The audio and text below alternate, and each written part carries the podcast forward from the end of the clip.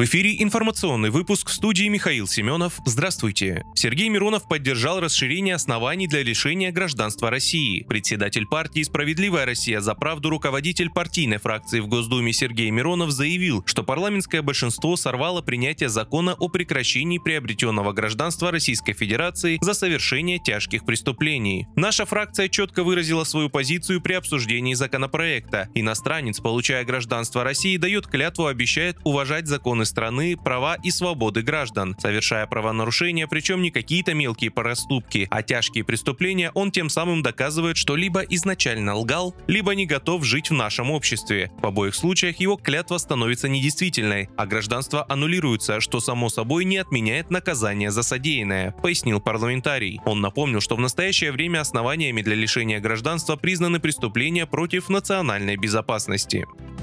В России на федеральном уровне закрепили статус многодетной семьи. Соответствующий указ сегодня подписал глава государства Владимир Путин. В документе также определены меры поддержки для таких семей. Критерии многодетности ранее определялись в регионах самостоятельно, однако единого подхода не было. Идея создать единое определение многодетной семьи в России родилась в марте прошлого года и тут же нашла поддержку в Кабмине. Предложение поддержал премьер-министр Михаил Мишустин, а сами критерии предложили в Министерстве труда. Если в семье воспитывается три и более несовершеннолетних ребенка, в том числе те, что находятся под опекой, то семья должна считаться многодетной.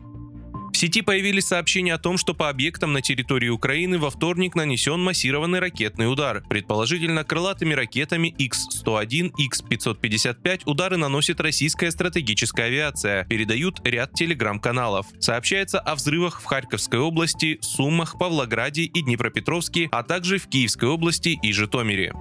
Владельцем главного юридического лица Яндекса в России ООО Яндекс стала зарегистрированная в Калининградской области российская МКАО вместо нидерландской Яндекс НВ, следует из данных Единого государственного реестра юридических лиц. Мы продолжаем готовиться к реструктуризации. Это техническая процедура для оптимизации структуры юридических лиц группы компаний, сообщили в пресс-службе Яндекса. В компании напомнили, что учредитель МКАО Яндекс НВ, по данным Единого государственного реестра юридических лиц, Изменения произошли 22 января. Напомню, в конце 2023 года компания Яндекс завершила регистрацию нового юрлица МКО Яндекс на территории специального административного района острова Октябрьский Калининградской области. Соответствующую запись внесли в реестр САР.